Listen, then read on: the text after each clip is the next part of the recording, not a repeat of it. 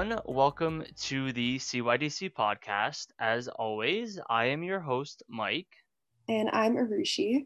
And as you might have seen from the episode title, today's episode is on self care. So, mm-hmm. Arushi, do you consider yourself someone that engages in self care often, or is it something that um, you think you need to work a little bit more towards in your in your daily life?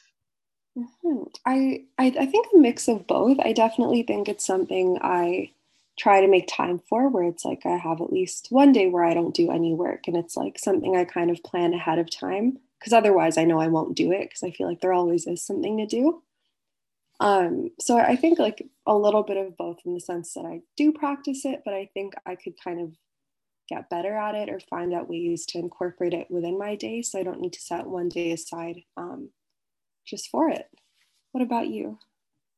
Yeah, um, for me, as uh, you probably know, kind of, I, I this is a, this is a topic that I'm very passionate about.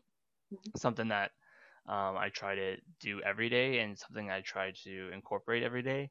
Whether that's even taking time to like eat lunch and taking like an hour or an hour and a half just to kind of like eat lunch and relax and like take a moment to breathe, like mm-hmm. that for me is even a small piece of self care that on even the busiest days that I feel like I try to kind of incorporate, if that makes yeah. sense. Yeah, definitely. Um, and I, I, think it's so important, like for my own mental health and for my physical health and all around, like self care has been um, crucial, I think. So. Yeah, absolutely. And I think even understanding that self care goes beyond like face masks and bubble bath and like there's so much you can do to practice self care that extends beyond, I think, commercial self care. Um, but, but we'll dive into that today. For sure. And if you don't mind, yeah, is it okay if I get started on kind of what self care is? Yeah, totally. All right. So, as many people might know, self care has really become a buzzword recently. And um, just kind of a fun fact um, just on Google alone, it has the word self care has doubled in searches since 2015. So, self care is def- defined by the World Health Organization as the ability of individuals, families, and communities to promote health, prevent, prevent disease, maintain health, and to cope with illness and disability with or without support of a healthcare worker. In other words, self care means doing things that ensure that we are healthy and well. And for me, my definition is anything that promotes or takes care of our overall well being, whether that's our mental health, physical health, emotional health, spiritual health, social health. So just making sure that, you know, um, we are keeping up with our friends and our, our relationships and loved ones, um, environmental health, and even more. But but I think it can look different for many people, and there isn't really one way to practice self care. So, for example, Self care can be going for a run, which for me gives me a physical and mental boost, but it also might mean choosing not to go for a run, which allows me to physically heal. So I know some days I might plan to go for a run and I'll wake up that day and I'm just sore and not really feeling like it. And I know that rest is probably the best way for me to practice self care and take care of myself. And on the other side, it can also be going to hang out with my friends because I get a boost from hanging out, out with my friends. But also at times it can mean not going to hang out with my friends because I'm the type of person that needs some downtime to just kind of recharge my batteries, and I need some of some me time um, as someone who is a little bit introverted, which um, we'll kind of talk about later in the episode. And the reason why it has become so popular is because it's part of the answer to help us cope with daily stressors, including anxiety and depression.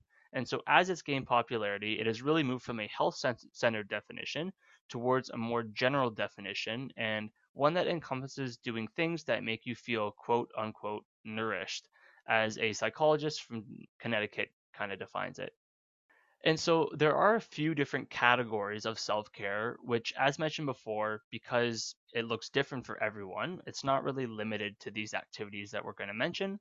Um, but we do want to kind of mention the multiple categories that there are for self care. And so the first one is emotional self care, which can include self talk, saying no to things that will cause unnecessary stress, being kind to yourself, taking time to pause, maybe setting up a weekly coffee date with a friend, spending time with family, and maybe even splurging on a meal or a snack that you love, like ice cream, or for me, it's peanut butter all the way. Um, another one is physical self care, which can include healthy sleep schedules, exercising, and even setting an exercise routine that you kind of follow throughout the week. Um, and even eating nourishing foods is one form of physical self care. The next one is psychological self care, which can include personal reflection, journaling, or even deciding to go to counseling or therapy. The next one is spiritual self care, which can include attending religious services, spending time in nature, practicing mindfulness and calming strategies. Hint, hint at our previous episode if you would like some more information on that. Uh, random acts of kindness and even keeping a gratitude journal is a form of spiritual self care. The next one is temporary self care. So it's kind of in the definition or in the word. The definition is in the word, and temporary self care is care that won't last a long time after it's done. Um, enduring self care is self care that has permanent effects, like practicing mindfulness daily, which kind of actually leads to changes in the brain, which is why it's counted as enduring self care. Mm-hmm. I, I think it's really interesting to look at the different forms of self care in those short term and long term categories. So I think it really speaks to the fact that, I mean, lots of different things can count as self care, kind of going back to the face mask and blah, blah, blah thing I mentioned before. But I can imagine how something like that could fall under temporary, where in the moment it might feel nice and relaxing and that's awesome. But long term, things like practicing mindfulness and daily exercise has those long term effects even on the brain as well that other activities may not. Not to say that other activities aren't as helpful, but I think it is interesting to kind of see that comparison between the two. And the one thing that I hope too with like these two definitions, I know that one said that like temporary self care doesn't last a long time after it's done. Mm-hmm. I would even like to group within and during self care is something that people might do on a daily basis or people something that people might schedule like multiple times per week I think that could be even considered enduring self care, you know. So mm-hmm. taking one bubble bath might be temporary self care, but if you plan on taking a one bubble bath every week or mm-hmm. two bubble baths a week, that might be something that, you know, um, it's t- a type of self care that's going to last beyond just that one kind of session, and it's going to last as a, it's going to be going to become a routine, um, and it's going to become uh, long lasting that um, that practice. So yeah, definitely. And I think when we kind of think about, you know, short term versus long term self care and the different impacts of it, I think it would also be helpful to dive into the importance of self care and some of the benefits of it. So, taking it back to ancient Greece, even the ancient Greeks have been known to practice self care. And in fact, they actually have a word for it. So, the word for it is philautia, which means self love or love of self. And they believe that self love built their capacity to love others. In present day, we know that self care has great benefits for our immune system, positive thinking, and decreases our stress, depression, and anxiety. And an article by Jane Stark from Botanica Health actually laid out five benefits of self care, so we will dive into those now. So, first off, slowing down can actually make you more productive. So, slowing down can be done in numerous ways. So, things like saying no to commitments that Mike mentioned earlier, taking time for a coffee or some sort of mindfulness activity, devoting time of the day to simply take a deep breath and just relax, even if it's for five to 10 minutes. So, all these things can help us bring ourselves into the present moment and focus on what's important, especially when we are very busy and have many things to do on our to do list. And I think this is such an interesting one because I feel like there is a very common notion that being go, go, go means you're a very productive person. And that's not to say that it's not true, but I think it's interesting to consider the alternative where you may not have to be high stress and always on the go in order to be a productive individual. Next up is self care can boost our immune system. So, the combination of rest, ensuring that we are getting proper nutrients, exercising, mindfulness, and even taking a bubble bath are forms of self care. But better yet, they activate the parasympathetic nervous system, which puts our body into rest and recovery mode and allows us to decompress and strengthen our immune system against cold bugs or even other illnesses. The more we practice self care, the better we can be at coping with our hectic lives and maybe even have some energy left over at the end of the day for activities that we would like to do that extend beyond work. Next up is self care can increase our self compassion. So, self compassion is defined as our ability to be kind and warm to ourselves when we fail, are down, or feel inadequate, rather than being overly critical. The more we care for ourselves, the more love we build for ourselves and what we bring to the world. Self care may also build a sense of identity. So, a big thing is that self care can help someone find their passion and help them find things that they really love and enjoy for themselves. So, that could be something like creating art, hiking, playing a sport, listening to a podcast, or anything that you know you like but can't seem to find the time for. As we grow up and our priorities begin to change, it can be difficult or even uncomfortable to be selfish and do things for us only especially when we might have to care for others and spend time kind of filling others' cups. But I think that's where, you know, self-care for self-compassion and self-care for building a, a sense of identity kind of go together and go hand in hand in terms of making time for activities that fill up our own cup and make us feel good for us. And in turn, by making ourselves feel good, self care can increase our capacity for others. So, Self care is like filling up your own gas tank. And if you come home from work or have a long day and your gas tank is empty, it may be difficult to be there for loved ones like your family or friends. So, what self care does is it helps fill that tank up so that even after a very tough day, you have gas left in your tank for others and ideally some left over for yourself as well. So, clearly, there are many benefits to self care. I hope we've convinced you all by now um, why it's a very important facet of our daily lives, but more importantly, overall, even the effect that it has on the brain and on our cognitive structure in the long term, which Mike will dive into now. I was gonna say, Arushi, that is a perfect segue into into the brain, and um, so self care is important for our brains because it helps us build good pathways, um, or build pathways for our feel good chemicals to turn on, and these feel good chemicals include dopamine, oxytocin, endorphins, and serotonin. So, dopamine leads to excitement and joy in the anticipation of happiness, like achieving a goal we set. In fact, our ancestors experienced this chemical when they, sound, when they found sources of food um, as their need for survival was met.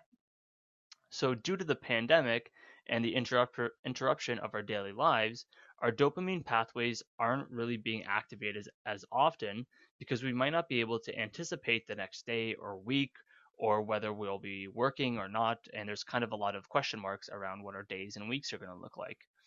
So, what form of self care can we do to benefit the production of dopamine?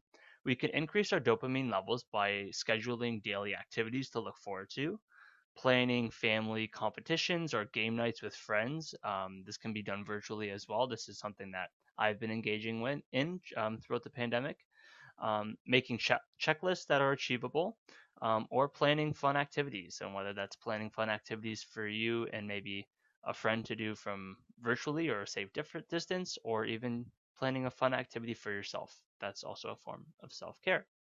The next feel good chemical is oxytocin, and this is released to help us feel close to one another and feel levels of comfort. And so it's responsible for the formation of strong bonds with loved ones and is a love hormone that encourages physical affection.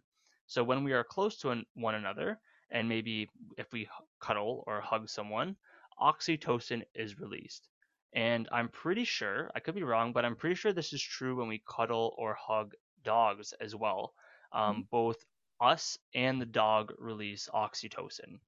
Um, I didn't I, know the dog released it too. I could be wrong in that, but I'm like 99.9% um like sure of that. I mean, oh, maybe I'll, maybe I'll do a quick fact check on myself uh, throughout this episode. But yeah, I'm pretty sure both us and the dog release oxytocin. And so, from an evolutionary standpoint, oxytocin was necessary as people are stronger in and protected by groups. So it's kind of like this idea that it's when you're in a community or in your, when you're in a group of people, there's obviously a benefit to that. Um, and yeah, in other words, there is safety in numbers. And so the impact of the pandemic has really limited our ability to interact with others and be social with family or friends. So, what form of self care can we do to benefit the production of oxytocin?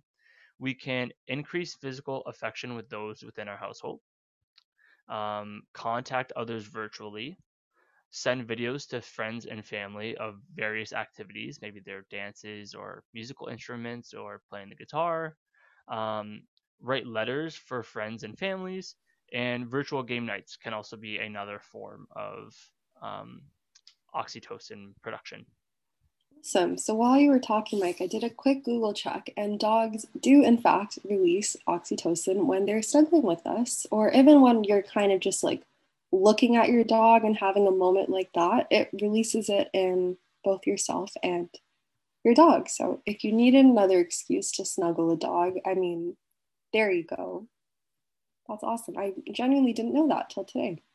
So, next up are endorphins, and they are released in response to actual or anticipated pain. So, what form of self care can we do to benefit the production of endorphins?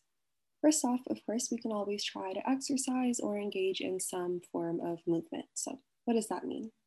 That can include things like walking, running, biking, working out, so doing strength training or anything else, playing a sport, yoga, cardio, or even GoNoodles for movement. And if you don't know what that last one is, Google it. Serotonin is also released when we are respected and appreciated.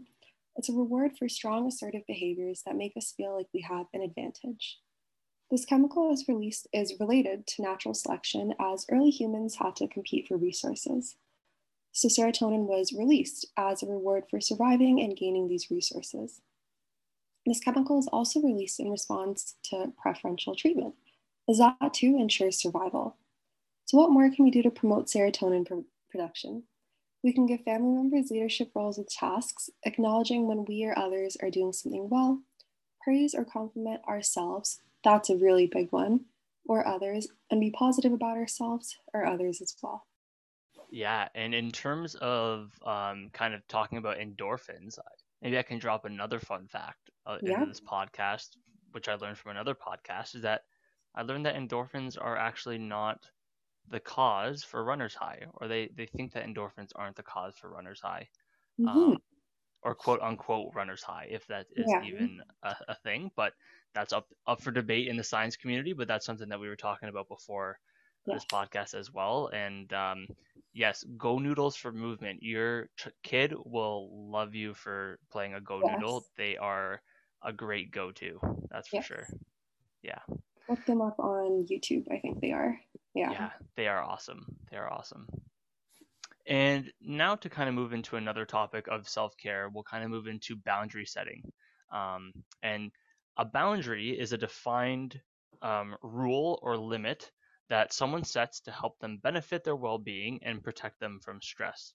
So these can include setting expectations about how much alone time you might need away from loved ones, removing yourself from situations that cause negativity, or even knowing when to say no to our family, friends, or coworkers. Setting boundaries are important because when we don't set good boundaries, we end up focusing on doing things for others like the extra task that your boss asks you to do at the end of the day, and you kind of put their needs above your own. And so poor boundaries can lead to resentment, anger, anxiety, depression, and additional stress. And self care and boundary setting go hand in hand because boundary setting can also include prioritizing self care over other responsibilities and ensuring that our well being is being taken care of first. So, for example, this has happened to me many times where maybe I maybe I have plans with friends and I've canceled because I might have had a really bad mental health day and I needed the night to myself to really regenerate those batteries. And at the end of the day, it wasn't because I didn't want to go or because I didn't want to see my friends. I always want to see my friends. But I knew that in that moment, I needed to say no for my own well being. And my friends are aware of that. And so they know that, you know, if I say no or if I cancel, it's not because I don't want to be there. It's mm. because I need that time to regenerate the batteries, and that's a boundary that I've set um, for myself and with others as well. So, hmm. I think speaking to setting boundaries when it comes to other people, it's also important to have relationships with people in your life where they respect those boundaries, even if it's, you know, not favorable for them in the moment or something that they weren't expecting. Boundary setting, as much as people might not realize this in the moment, is a way that you show that you want to continue the relationship with that person because you are exercising healthy space, open communication, trust, and that they'll respect your boundaries. So, even in the moment, while it might feel not hurtful, but it might surprise you if a friend ever says, Hey, I can't hang out because I'm not feeling up to it. Definitely don't take it personally. That's quite literally their way of prioritizing themselves, but also their relationship with you. Yeah, and I think we'll kind of you'll mention this um, coming up, but I think just being honest Mm-hmm. was like one of the most important things for me Yeah. because for the longest time I wasn't honest. I would either say like I didn't feel well or like you know my family asked me to do something when really I was just having a really bad mental health day and I just needed some time to myself. So um I was just it, it got to a point where I was just honest with my friends and I said, "Hey guys, like I physically cannot come out tonight because my anxiety or whatever is through the roof and I just need time to decompress. Um, and that just also, in terms of the boundary setting, it gave them a much better understanding of what I was going through and why I was setting that boundary Mhm. rather than just setting the boundary or lying to them or whatever, right? Because, you know, um, yeah, that, that's something that I think is important is trying to be honest both with yourself and with others. So, Definitely. So, knowing all of that, what are some good tips for setting boundaries? So, first off, giving ourselves permission to devote time for self care and to focus on our well being without feeling guilty or fearful of a negative response. Next up is practicing self awareness and listening to our gut. So, it's important to know how you feel and what you need in that moment. And remember that boundaries can shift and change as you change and grow as well. Also, being honest with our limits with both ourselves and others. It's important to and allows ourselves to explore what we need physically, emotionally, and mentally, and to better communicate them to others. All right, so next up is being consistent with our boundaries and also starting with I statements to help express how we're feeling and also to label the boundary that we're setting. So, a good example that Mike had shared earlier, it's kind of similar to that one, is I'm going through a bit of a tough time right now and I need to spend some time alone to help me get through it. So, this not only express how the individual, which is you in this case, is feeling, but also labels the boundary that you are setting. And I know a lot of people say no is a complete sentence, and of course, you don't have to justify not wanting to go out. But for some people, getting to that point is a bit of a longer journey. I know for me, I don't feel comfortable only saying no without an explanation.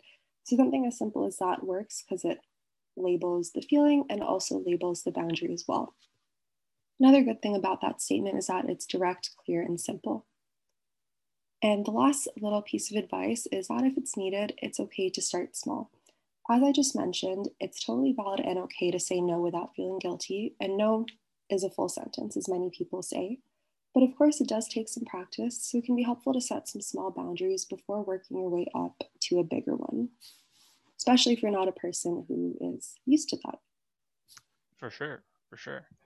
And as we kind of move on the podcast here, I'll kind of talk a little bit about self care and introverts and Mm. kind of the difference between introverts and extroverts and what that self care might look like. And so the first thing you might be wondering is what is an introvert? And it it's a very common myth that introverts don't like spending time with others, but the reality is that introverts do like spending time with others and they just need more time alone to recharge the batter- their batteries. So this is a topic that really resonates with me because this is how I practice self-care and this is kind of I I consider myself introverted even though most people don't consider me introverted. Uh I I, I am. And so um, this is in comparison to extroverts who usually find an energy boost while they're around others um, rather than spending time alone. And they can be as outgoing with strangers as they are with friends and family. And so, as you can imagine, self care might even be more important for introverts because being social is an energy drainer and there's even an increased need for alone time. And so what this means is that self-care might look different for introverts as they might need to engage in more activities by themselves rather th- rather than with others. And boundary setting also becomes more important, I think, in this this instance as well. In fact, for introverts, um, quote unquote me time isn't a net, um, isn't really a want; it's more of a need, right? So it's something that introverts might need to have is that that me time. And so, what are some self care ideas for those who are introverts and extroverts? For introverts, it might be useful to connect with nature, going for a walk or a run, watching Netflix, taking a bath, cooking a special dinner, um, slower yoga and mindfulness practices, problem solving tasks like puzzles, knitting, painting. Those are some examples, or even reading. That is a, a nice self care activity as well. Introverts have naturally busier minds, so becoming preoccupied and keeping the mind busy is also important within those self care strategies. For extroverts, self care might be group yoga or meditation, going for a coffee with friends, or even going to the movies. And um, I think the important kind of thing here is, you know, being social and being with others is something that might be a form of self care. Mm-hmm. Um, and Arushi, I don't know if you have any other examples for um, extroverts at all of um, what some self care strategies would be, but. Yeah, I'm thinking even in the virtual context, knowing that it's harder to get into a bigger group now, even something like having like a group game night, kind of like the cohort game nights that you organize, Mike, or even a group game night with your friends or your family that you might not be able to see, something like that is a really fun way to get engaged with other people that even extends beyond a regular video call, which is still great as well, but just to keep things fresh and have some new ideas going as well. And kind of moving on, I think something that we kind of touched on very quickly earlier, but I want to dive into more now, is the concept of self care and guilt. So I'm going to pose the question to all you listeners Do you ever feel guilty for resting and engaging in self care? I'm going to raise my hand because I know I do. But we wanted to learn more about why this happens because for me personally, and I'm hoping for all of you, we are deserving of self care. So, where are these feelings of guilt coming from? So, let's dive into it. So, right off the bat, people treat being busy like a badge of honor. It's often associated with being successful and being hardworking. And for many people in society, there is an underlying and subtle, almost resentment in society for successful people who don't work hard for their success.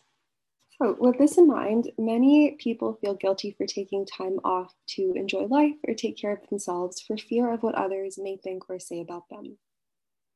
Licensed psychologist Dr.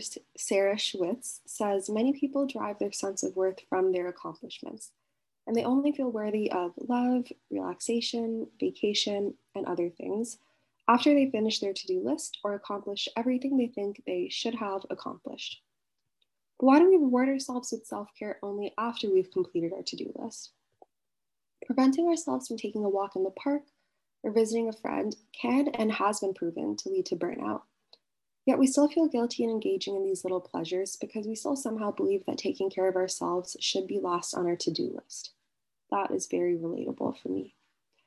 There is speculation that we tend to feel guilty about taking care of ourselves because we may not believe that we are worth it or that we feel that it's wrong to put ourselves first.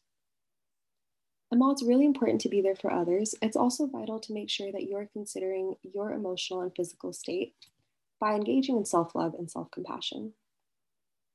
Rest and self care is not something you should have to earn, it's a necessary and vital component of life that should be incorporated into your schedule, regardless of whether you've had a busy day or not. So, how can we combat this guilt? So, for me personally, a few of my favorite methods include scheduling self care things slash days in advance. So, it's something to look forward to rather than a spur of the moment decision. Spur of the moment decisions are okay too, but for me personally, I find that the guilt pops up for me when it's in the spur of the moment versus something I've planned ahead of time. So another helpful tip is putting your phone and laptop away so you don't find yourself looking at your to-do list or peeking at your emails. Because even if you tell yourself you're just going to take a peek, if there is an email, you may feel inclined to reply to it and work on the task. And that is not the point of self-care. And lastly, reminding ourselves that self-care isn't optional, it's necessary and vital for us to be our best selves and it's not something that should be at the bottom of our to do list. If anything, it should be at the top or somewhere near the top in order for everything on the to do list to flow and work out properly. So when I was kind of reading this, I mean, it felt a bit funny because I definitely feel like I relate to a lot of the pieces of it, but it's nice to know that there are ways to kind of go against that guilt and remind ourselves why self care is important and why it's not um, optional by any means. Yeah, I, I agree with all of that. And um, I think one thing that I was actually reflecting on with this topic last night as we were kind of, I was thinking about us recording today and how much I prioritize self care and how much I could shout from the mountaintops and be like, prioritize self care, it'll change your life, right? It's something mm-hmm. that um, that has changed my life is really focusing on me and being a little bit um, selfish, I guess, in that sense, um, mm. to you know not necessarily try to do things for others all the time. Um, but the other thing I was thinking of is whether like you know my stance on that matter is a little bit privileged um, in that sense of you know looking at my life and comparing myself to other people and the variety of different responsibilities that people have. Sometimes I could see how it's more difficult to prioritize self care.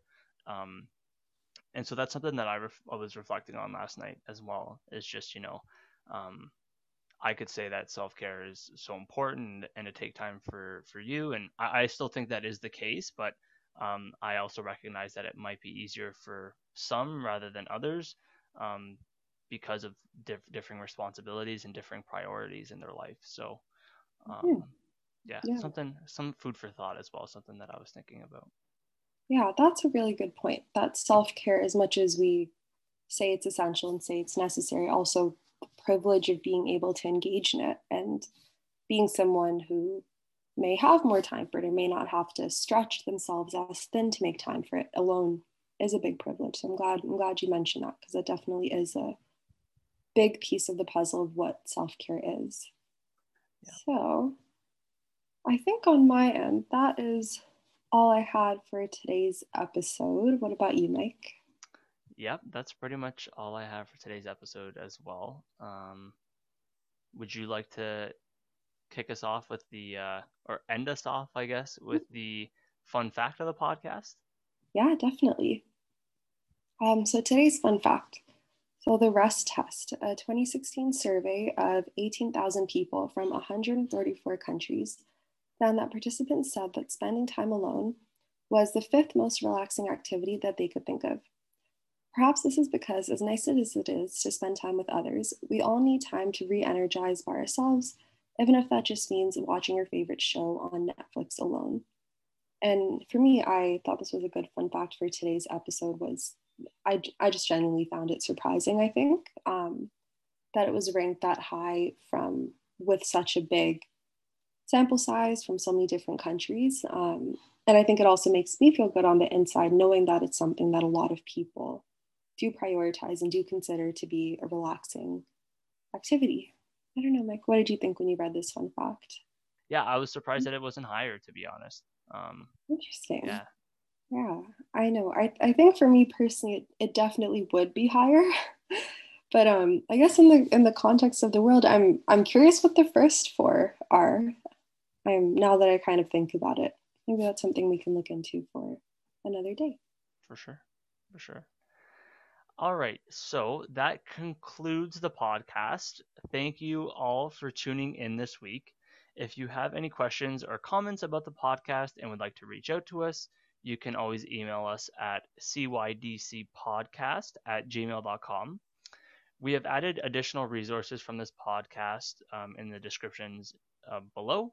So those are kind of the, it's a spot where we put all of our links and where we got all of our information. Thank you to Dr. Colin King for giving us this opportunity to record the podcast. The intro music was provided by Gaming Free Music on YouTube, and the outro music was written by Wadaboy on SoundCloud, and both links are also in the description below if you'd like to listen to those songs on your own time. Um, we will see everyone next week where we will be talking about equity, and thank you all for listening. Awesome. Thank you, everyone. See you next week.